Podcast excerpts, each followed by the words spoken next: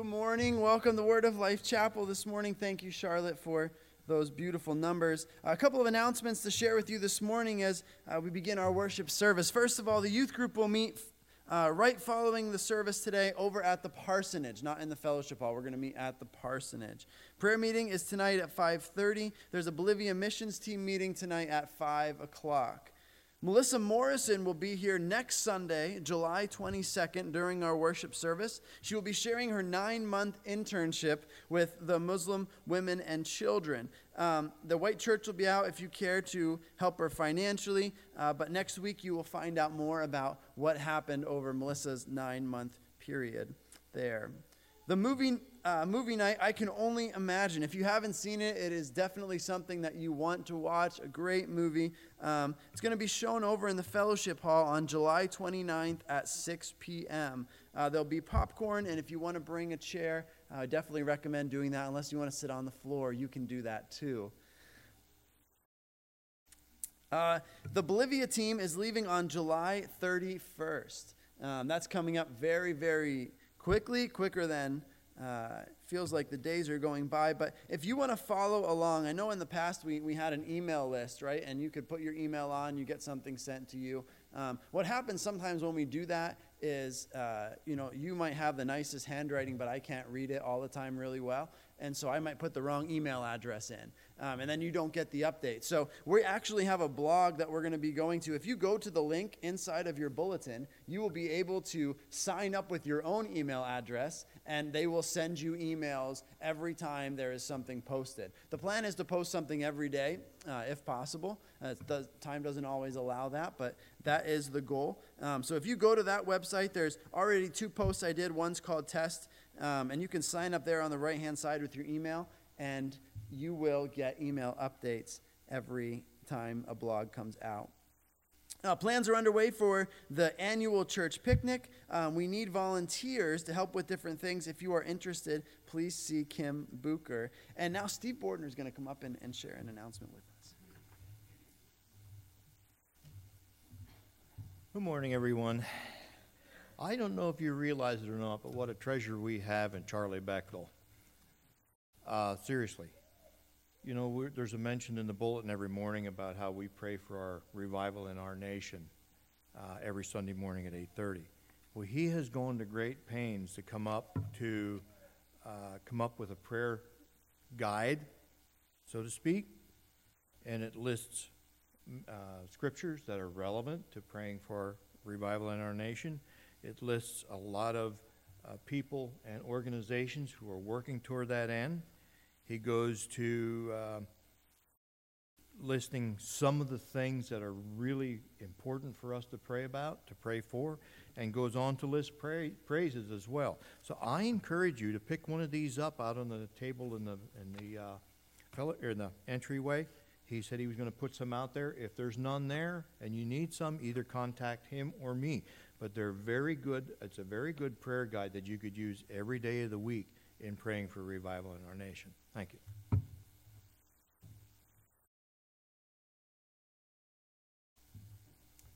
Let's pray together to uh, open our service this morning. Gracious God, we are so thankful, Lord, that we can gather together in your name. Lord, we are here today for you and you alone. We ask, Lord, that you would move in this place today. In Jesus' name we pray. Amen. And as the praise team gets set, would you stand with us as we prepare to worship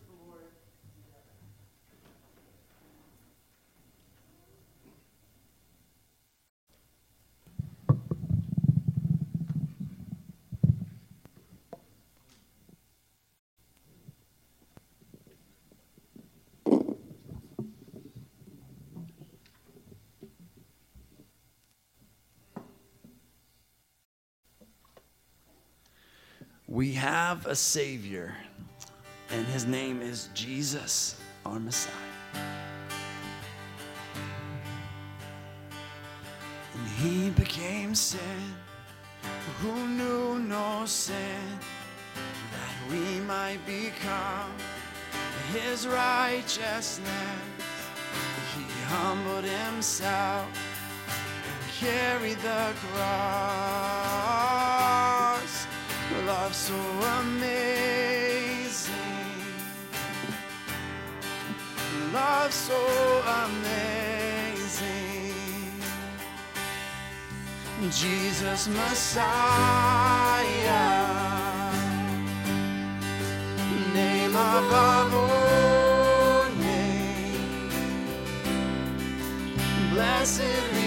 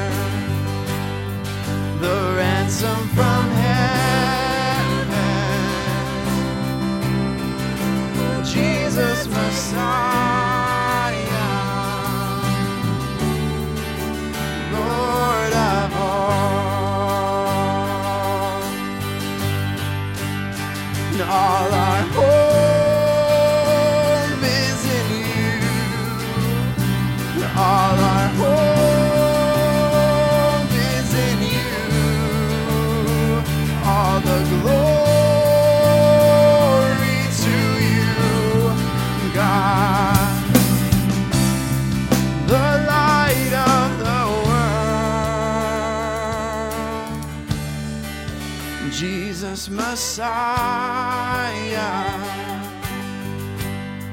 the name above all names, our blessed Redeemer, the blessed Redeemer,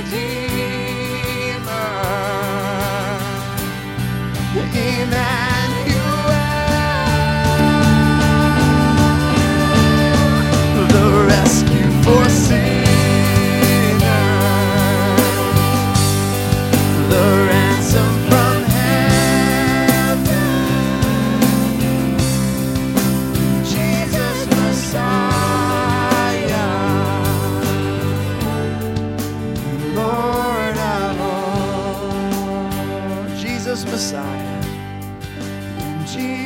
Messiah. Lord of all.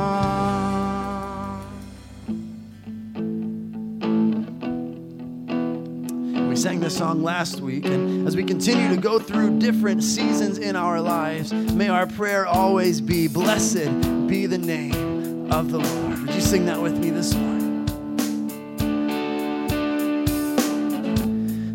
Blessed be your name in the land that is plentiful, where your streams of abundance flow.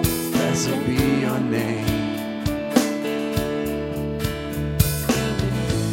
Blessed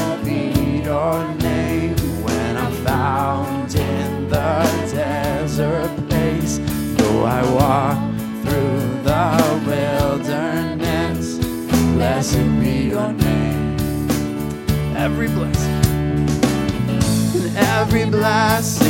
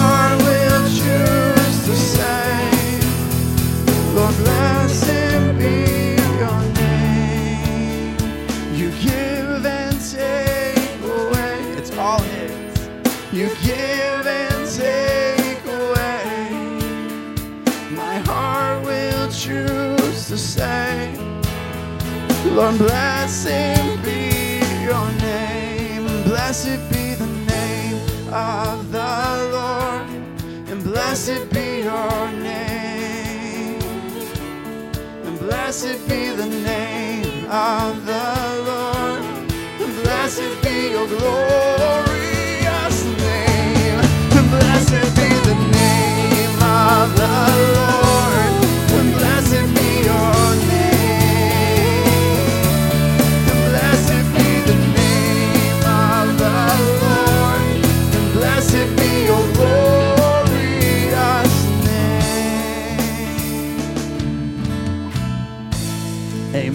singing. Would you take a moment to turn around and greet those around you in Jesus' name this morning?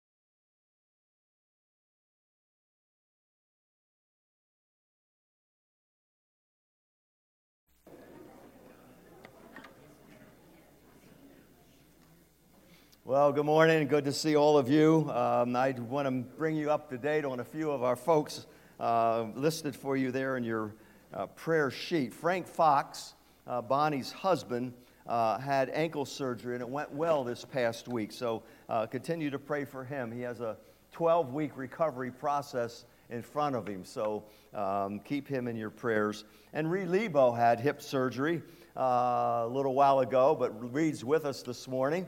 Uh, had a little more pain this time around than the other one, but still, to have him in church this morning is uh, really an answer to prayer. So, uh, so good to have Reed here this morning. I, I, do ask that you continue to pray for the folks that are on this list. Um, we're talking and preaching about suffering and pain and troubles and hardships and all those things. And we have a list of a lot of folks who are going through some very, very difficult things right now. And so please keep them before the Lord. One of the responsibilities of the church is to bear one another's burdens. And one of the ways we do that is to intercede on behalf of one another. That's a responsibility that is not just uh, a group of people, but it's the responsibility of the church of Jesus Christ. So do pray for uh, these on our sheet.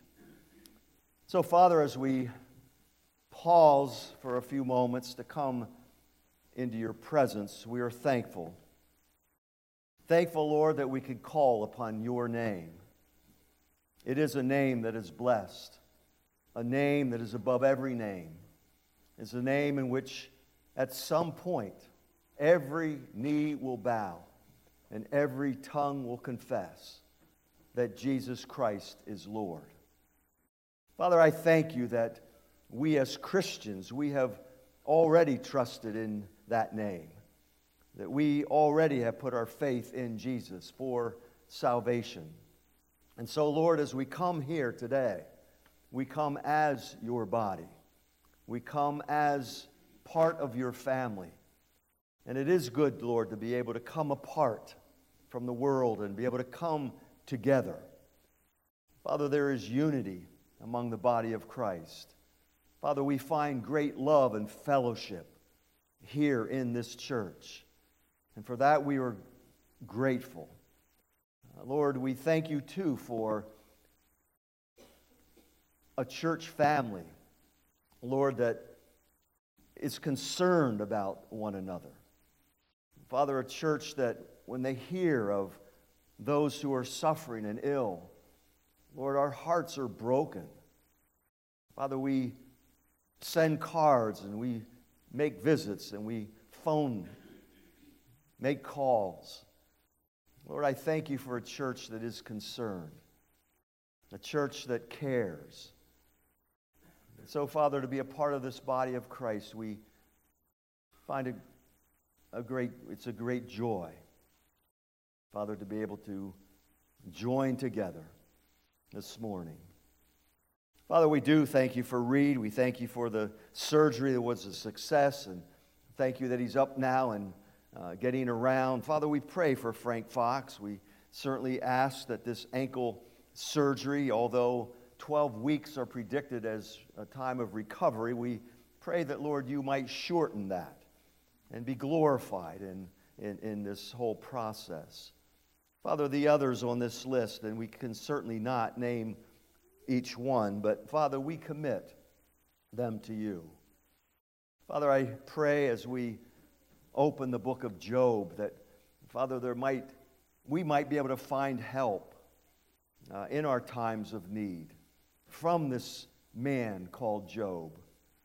Lord, as he was able to deal with his own troubles, his own pain and suffering. Lord, we thank you that we can go to the scriptures and we can find help.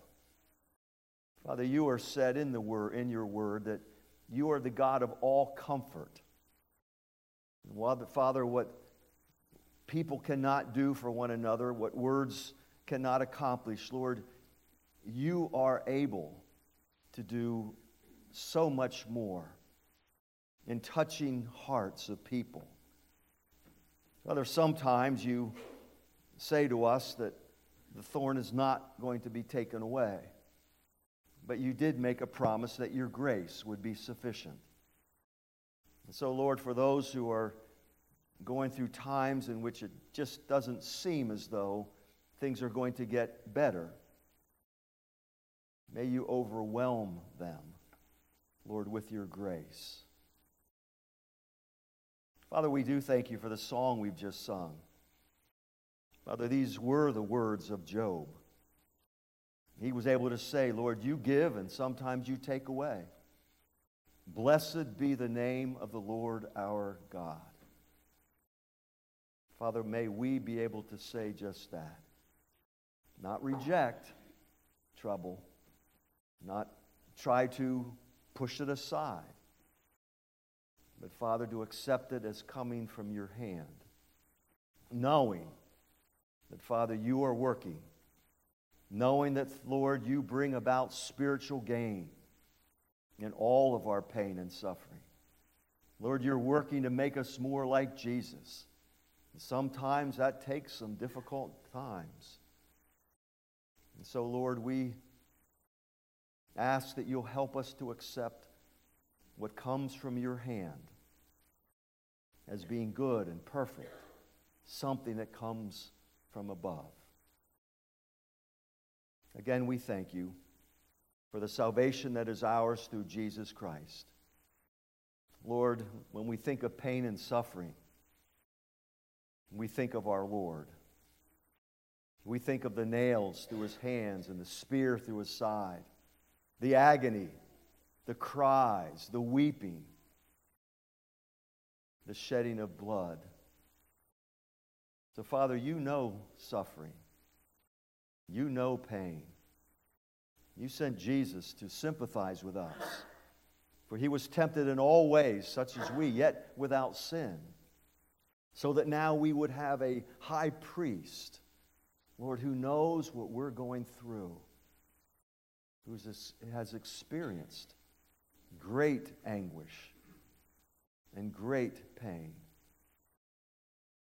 So we thank you, Lord, that you care. You care about us and love us more than we will ever, ever know. So we pray now that your Spirit might have free course and be glorified in all that we do. And we pray these things in Jesus' name. Amen. Amen. Leonard's going to come and lead us in hymn number two.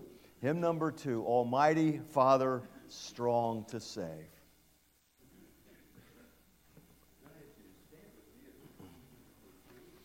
Those in junior church can be dismissed. And while Pastor was praying, I was just thinking of the prayer that was answered uh, this week, the past couple days.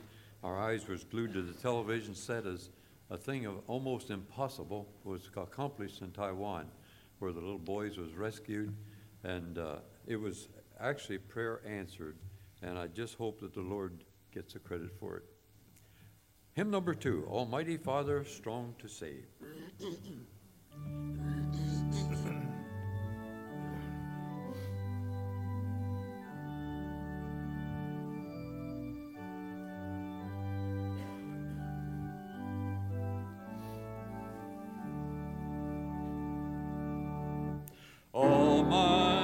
number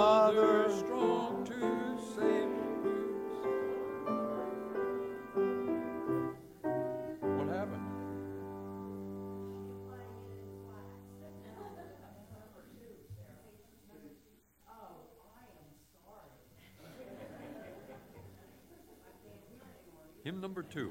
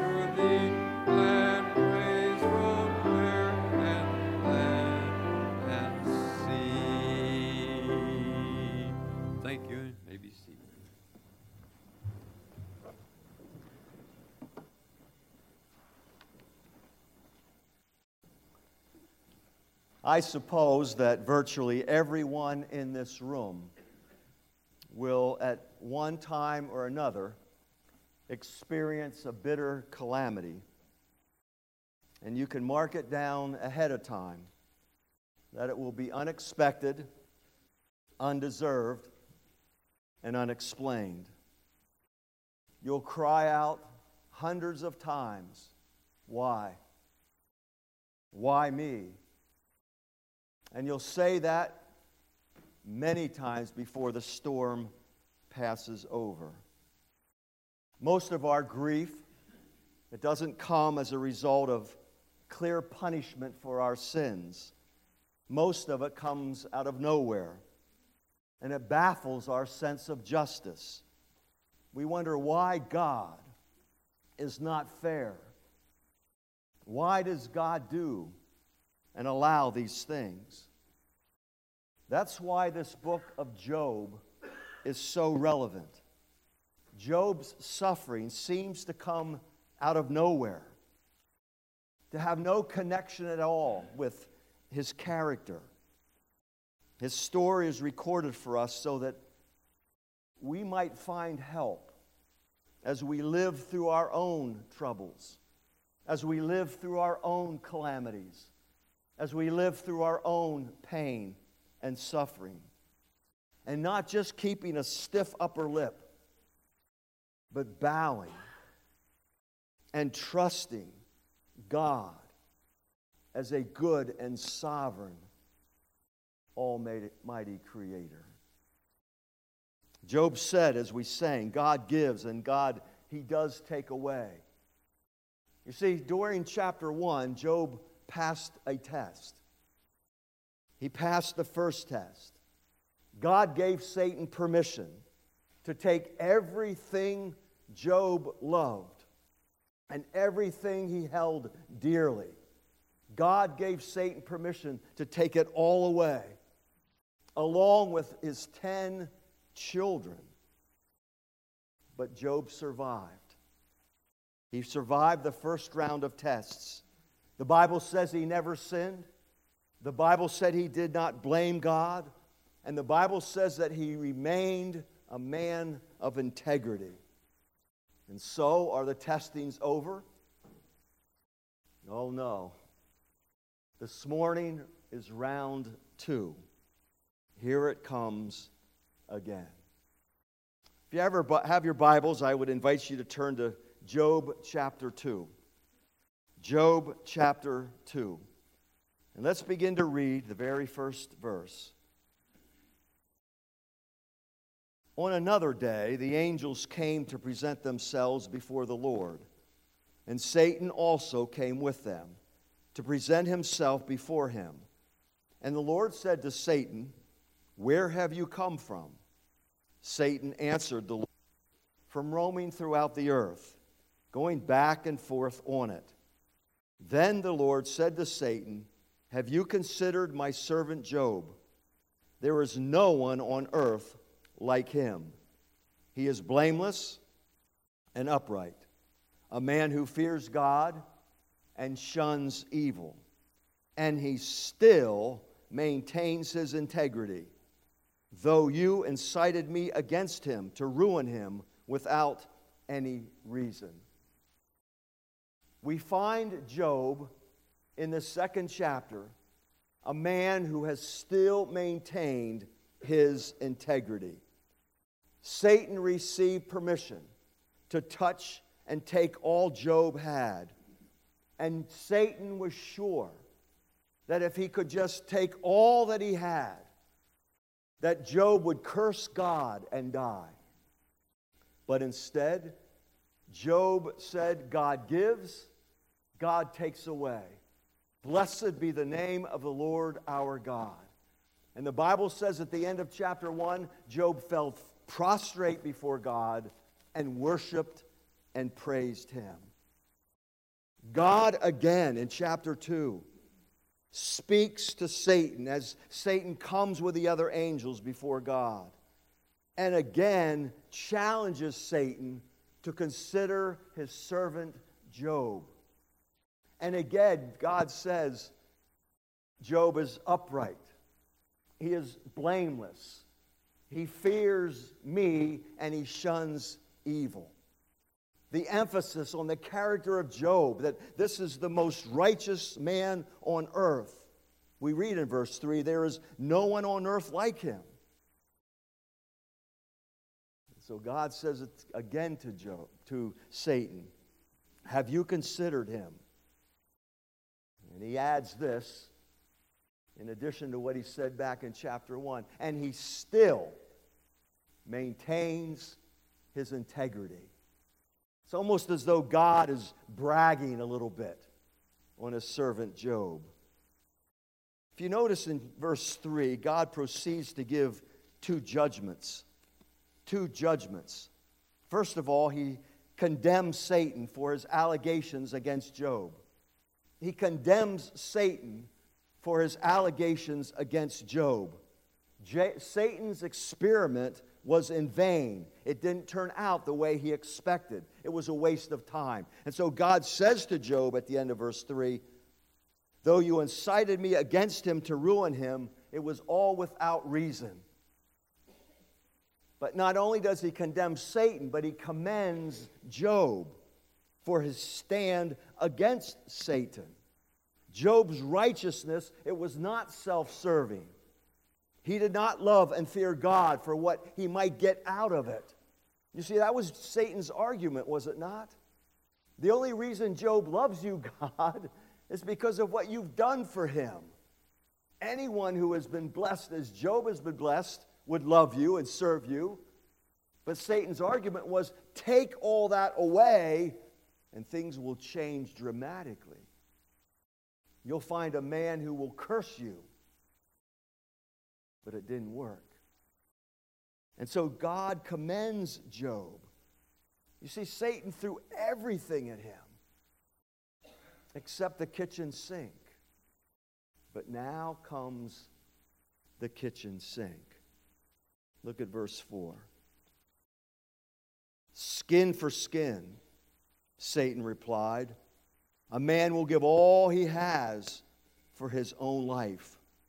But now stretch out your hand and strike his flesh and bones, and he will surely curse you to your face.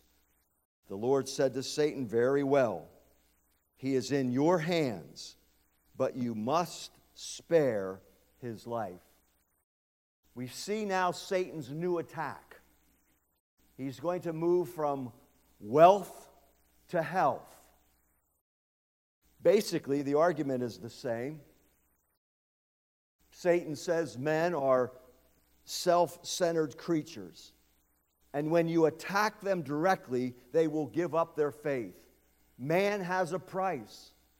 If you could just find that, faith, that price, man will deny faith in God. But Satan comes before God with a new attack. He says, But God, let's now, we're going to change the rules. God, you didn't go far enough. You allowed me to take away his wealth and take away his children. But God, you still have this hedge of protection around him. Now, let me take his health. Now, let me destroy his body. Let me touch his body and let me destroy his health. Satan's assumption is that we all have a price. And if I could just take away his health, he will surely curse God and die. And so, to prove again the authenticity of Job's reverence for God, God gives Satan permission I don't know if you noticed the word hand in verse 5 and 6. Satan said, But now stretch out your hand, verse 5, a reference to God. Satan says, You stretch out your hand against him. And then down in verse 6, the Lord says to Satan, Very well, he is in your hands. So God is turning some giving power over to Satan. He is allowing Satan now to test his servant Job. But with, still with a hedge, still with protection, you cannot take his life. You could bring about ill health and sickness, and dis- but you cannot take his life. You must spare his life. So God still is limiting Satan, which brings us to another deep truth that we spoke of last week. God and Satan are not equals. We do not have in this world a good God and a bad God, and somehow they're e- equal. It's just not true. God is the creator, Satan is his creation. Satan is limited to what he can do. God will limit Satan. Satan must come before God and ask permission, as he did last week, as he did this morning. Now, it's not that Satan does not want to be like God. We know back in the book of Isaiah that Satan, he tried. As a matter of fact, let me read uh, what it says in the book of Isaiah. Look at Isaiah chapter 14. It says this You have said in your heart, this is God referring to Satan, Lucifer. You, Lucifer, this is what you said in your heart I will ascend to the heavens, I will raise my throne above the stars of God. I will sit enthroned on the mount of assembly, on the utmost heights of Mount Zaphon. I will ascend high above the tops of the clouds. I will make myself like the Most High. No, it's not that Satan didn't want to be like God. He wanted to be like God, but he could never be like God. He was God's creation. Satan is merely the creation of God with limited power. Satan does not have unlimited power. God is omnipotent. And God now allows Satan to go to Job once again and take away his health, not his life. God says, I'm giving you the authority to go down and take his health, but not his life. Let me read to you one of the commentators that I've, I've been using, and um, I think uh, you'll appreciate uh, this man. His name is um, David McKenna, and um, I found this in my library. It wasn't up with my Job commentaries, but I'm glad I, I found it. Listen to what it says God, he so trusts his servant Job that he knows his faith will hold and grow under the test of suffering. God also knows Job's limits, and so he will not permit Satan to tempt him beyond those limits. We stand in the presence of monumental truth. God's presence limits the power of Satan in our lives and in the world. For his family, his fame, and his fortune, Job acknowledges the protection and blessing of God with gratitude. Through his suffering, he learns that God lets Satan go just so far and no farther. Since studying the book of Job, I see life differently. For all God's gifts of grace in my life, I am more grateful because I know they are evidences of His goodness, not my righteousness. For all the bad news which might lead us to think that God has given up on His world, I know better. Evil may appear to be having its day, but God sets the time and He draws the boundaries. For all who suffer, I know that God, not Satan, sets limits for the power of evil. Death is the worst that Satan can do. And for those with faith, to live as Christ and to die is gain. Whether in riches or poverty, sickness or health, I lost my thought here. Whether riches or poverty, sickness or health, calm or stress, comfort or persecution, it is absolutely essential to remember that we live under the protection of God and are never abandoned by the presence of God Himself. Don't you like it that Satan's power is limited? You know, to think that God only takes us to the point in which we can bear.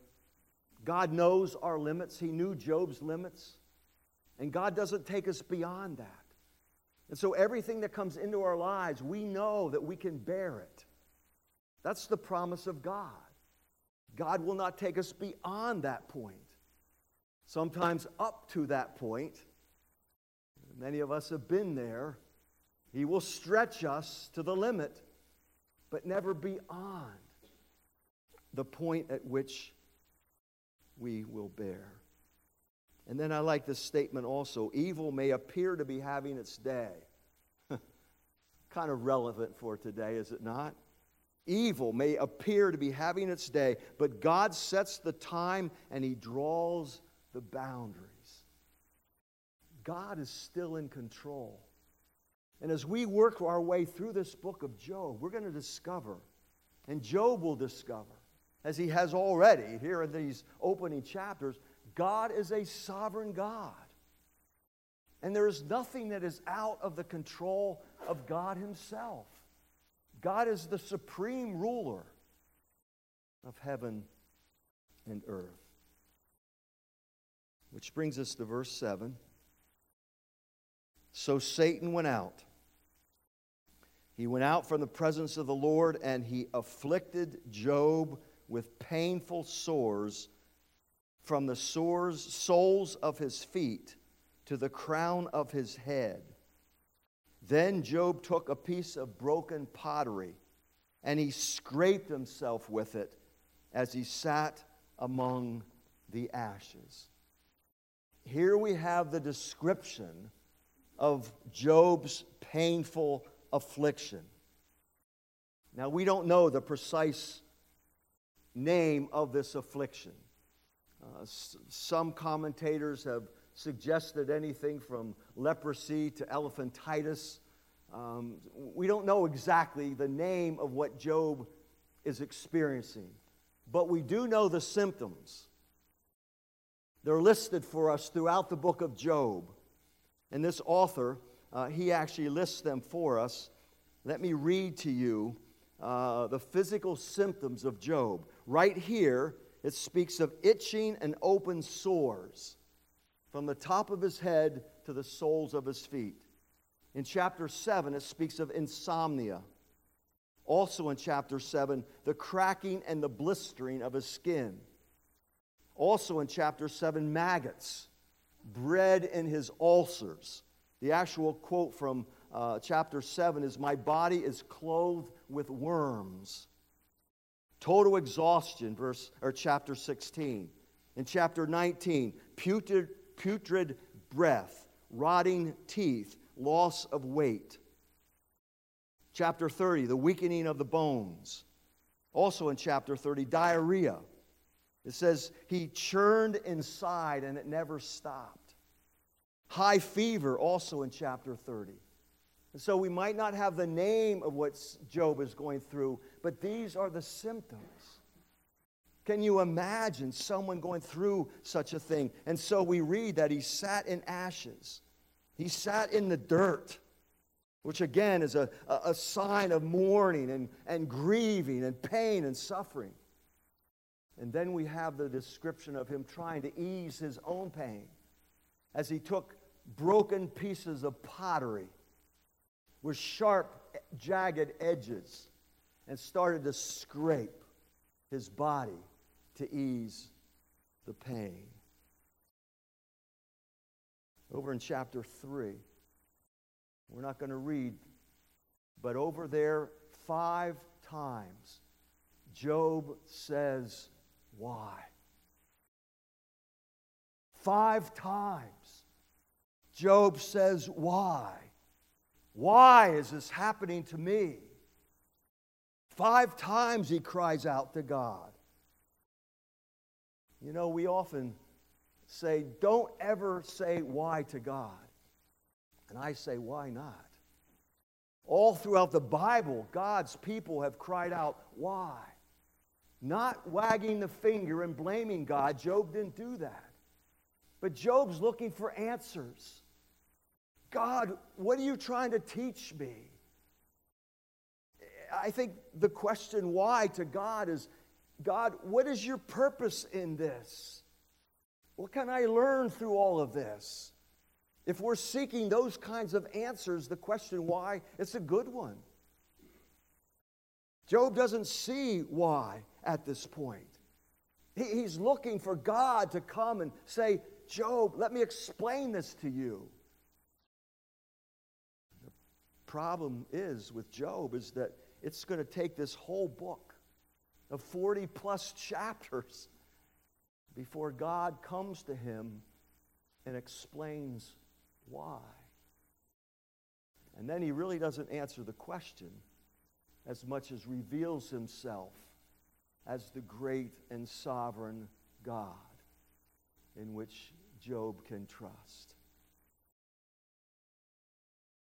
But if you're asking the question why this morning, let me give you a couple general answers. These aren't specific to your situation. God may be trying to teach you something that He's not teaching someone else over here. But generally speaking, why suffering? Number one, to get our attention. And it does that. To get our attention. There are times when we are rebelling against God. There are times when we are going in this direction, and God says, You can't go that way, you've got to go this way. There are times when God does take us to his woodshed. We all know the times when God will hit us up against the side of head, our heads with a two by four to get our attention, to show us and to, to, to, to let us know that what we're doing is not right in this life. So there are times when God brings into our lives pain and suffering to get our attention, to shake us up to get us to where we need to be. Sometimes suffering will do that, as nothing else will. And it's not because God loves to see us suffer or he loves to see us writhing in pain. For the book of Hebrews says that it's a father who loves his children who brings discipline. Discipline is a loving thing. God disciplines us because He loves us so much that He wants to bring us to where we need to be. So, one of the questions when you uh, ask it, when you say why, maybe it's that God is trying to get your attention. The second reason, or the second answer to the question why, is to show us what we're made of. To show us what we're made of, but not just to show us, but to show others. I think it's there, there's no greater testimony to the unbelieving world than when a Christian suffers and is able to say, as Job, God gives, God takes away, but I'm going to trust and worship God. When the world sees that in God's children, there is no greater testimony on earth than to see us trusting God in a time of trouble. And then finally, the answer to why is to help us grow spiritually. I spoke last week of the book of James, and James, I think, says it pretty clearly. Count it all joy when you fall into various trials. Not because you're going to find joy in the trial, but the trial produces perseverance, and perseverance produces growth and maturity and completeness. We grow through the storms. One of the reasons why we are faced oftentimes with trouble and trials is because God is helping us to grow spiritually. Our faith is strengthened, our faith is taken to new levels during times of trouble. And every victory gives us confidence. Every victory gives us confidence in the Lord and it, it deepens our, our, our faith and strengthens us to be able to take on the next one that is right around the corner. No pain, no gain. That is so true in the spiritual realm. It takes pain for spiritual gain. You know, sometimes God is portrayed as a Santa Claus figure. We think sometimes that God wants us to be happy. That that's his real concern for Christians. We're, we're to be happy. We're to be wealthy, healthy, fat, and sassy. And that's God's objective. That's God's aim. He just, he just wants us to, God wants you to be holy, not so much happy. He's more concerned with your holiness than he is with your happiness. And holiness often requires pain. God, is, God wants to be glorified too in your life. He wants you to make you and mold you like Jesus. We as Christians, we must be willing to entertain the thought that God at times will allow pain to come into our lives for our good.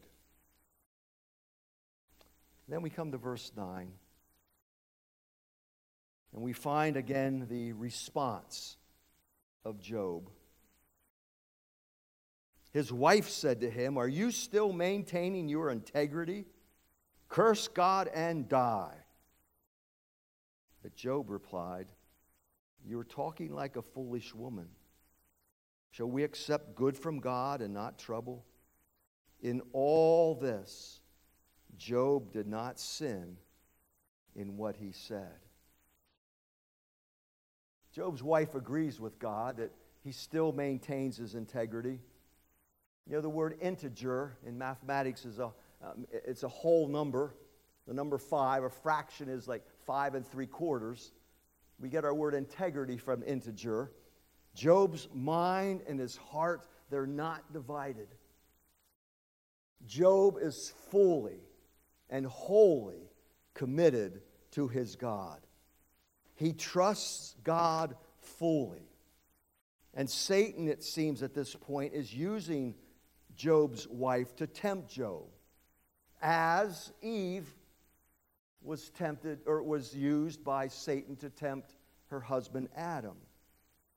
Since nothing but death is left for Job, his wife says to him, Why don't you just provoke God and allow him to take your life. Now, before you condemn his wife, which is what we do at this point, right? And he did give her a gentle rebuke. He did say, You are a foolish woman. But let me give you a different perspective on Job's wife. Job's wife has my sympathy.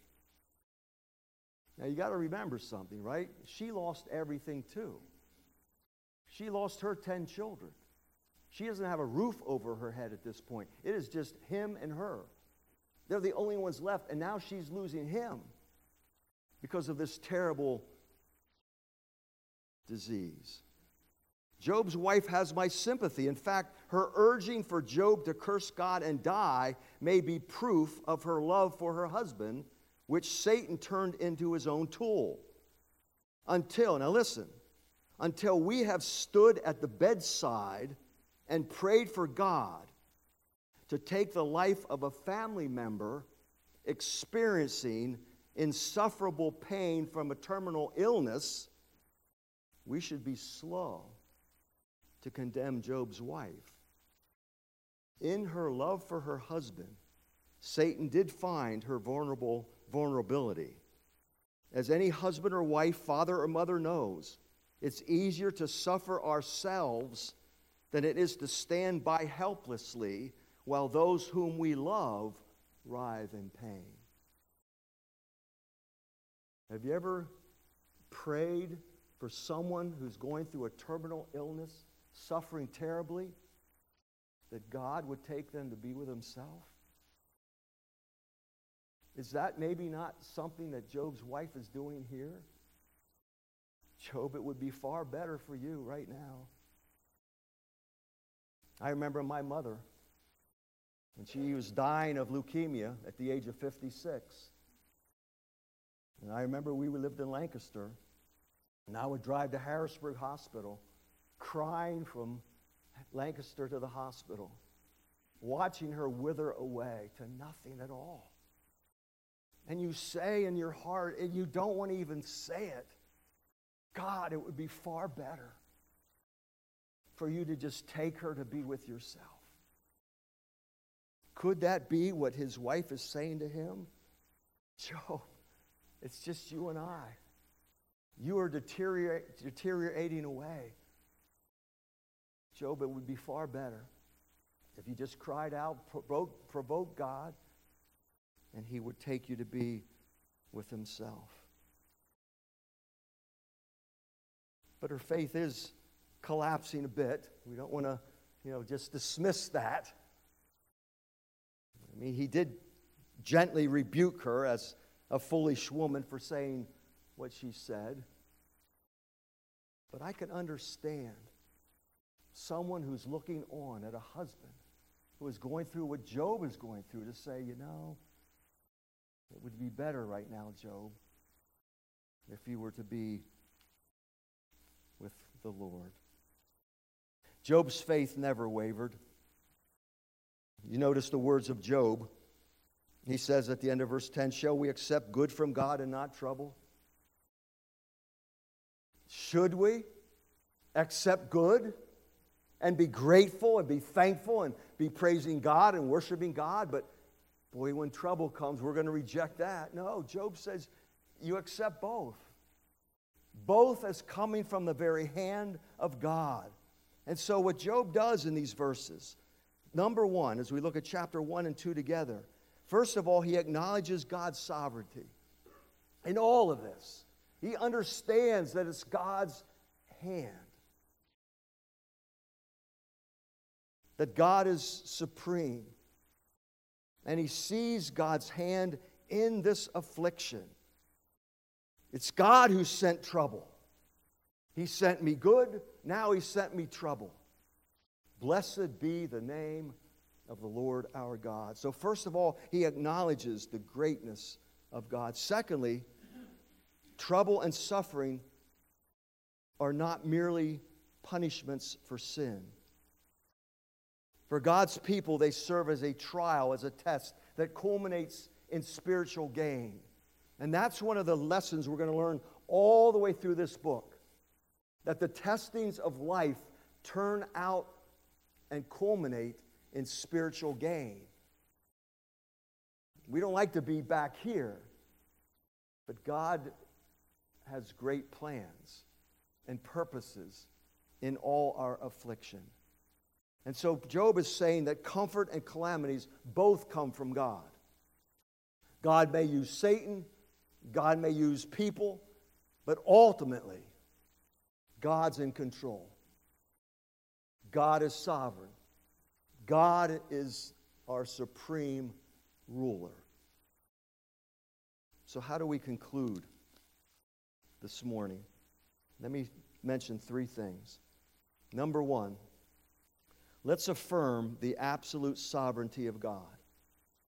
Let's affirm that God is really in control, that nothing is out of his control, that he sets the boundaries. He brings into our lives those things that we need. We need to build our lives on the fact that God reigns. Secondly, let the tears flow freely. I'm not trying to minimize pain in this in, in these sermons. Pain is not fun, suffering is not easy. Job never said that. As a matter of fact, we read back in chapter 1, Job, he tore his robe and he shaved his head. Signs of grief. He was in deep, deep pain. In this chapter, we read that he sat in ashes. Another sign of deep grief. Job didn't minimize pain, but he maximized God. And then finally, trust in the goodness of God. The Bible says every good and perfect gift comes from above. Trust in a God who always does right. So, Father, we come again before you with thankfulness because of who you are. Because, Lord, things are not out of control. Father, you continue to rule and reign. You sit on the throne of grace. But help us to trust you. Help us to trust you in everything that comes our way.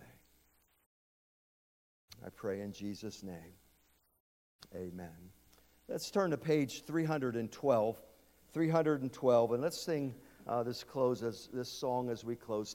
Tis so sweet to trust in Jesus, just to take him at his word, just to rest upon his promise, just to know, thus saith the Lord. Let's stand together and we'll be dismissed.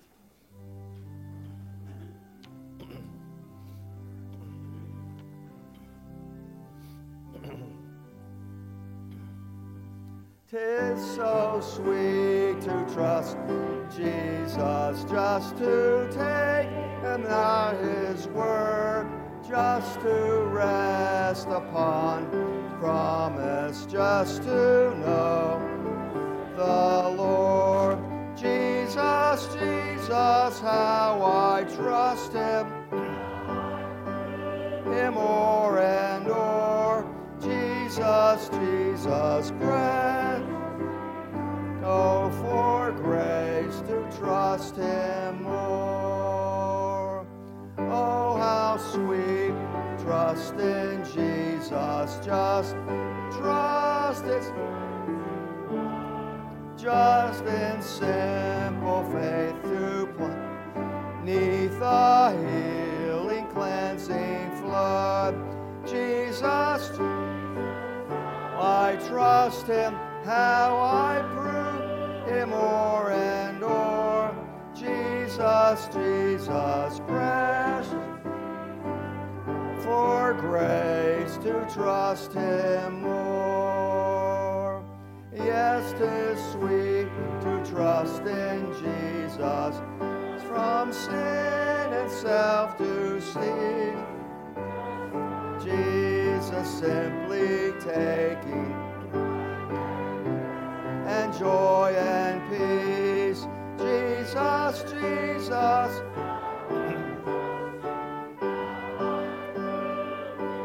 and o'er Jesus, Jesus, just Jesus, oh, for grace.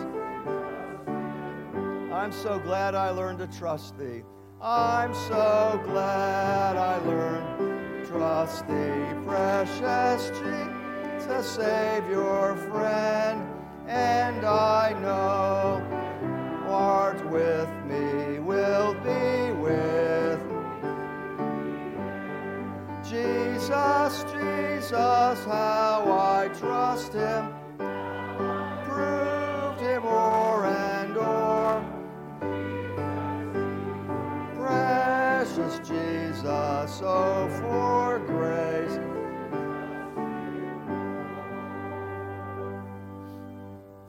Father, we echo that closing line.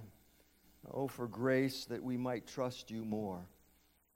Father, help us, as is your desire, to have a deep faith and trust in you. Lord, we thank you for all that life brings. For, Father, it all comes through your hand. Father, I pray for these who, Father, are going through very difficult times right now, that your grace might be sufficient. That, Father, you might work above and beyond what we could ask or think. You are a great God. We acknowledge your greatness and your sovereignty this morning as Job. And thank you for who you are. In Jesus' name, amen.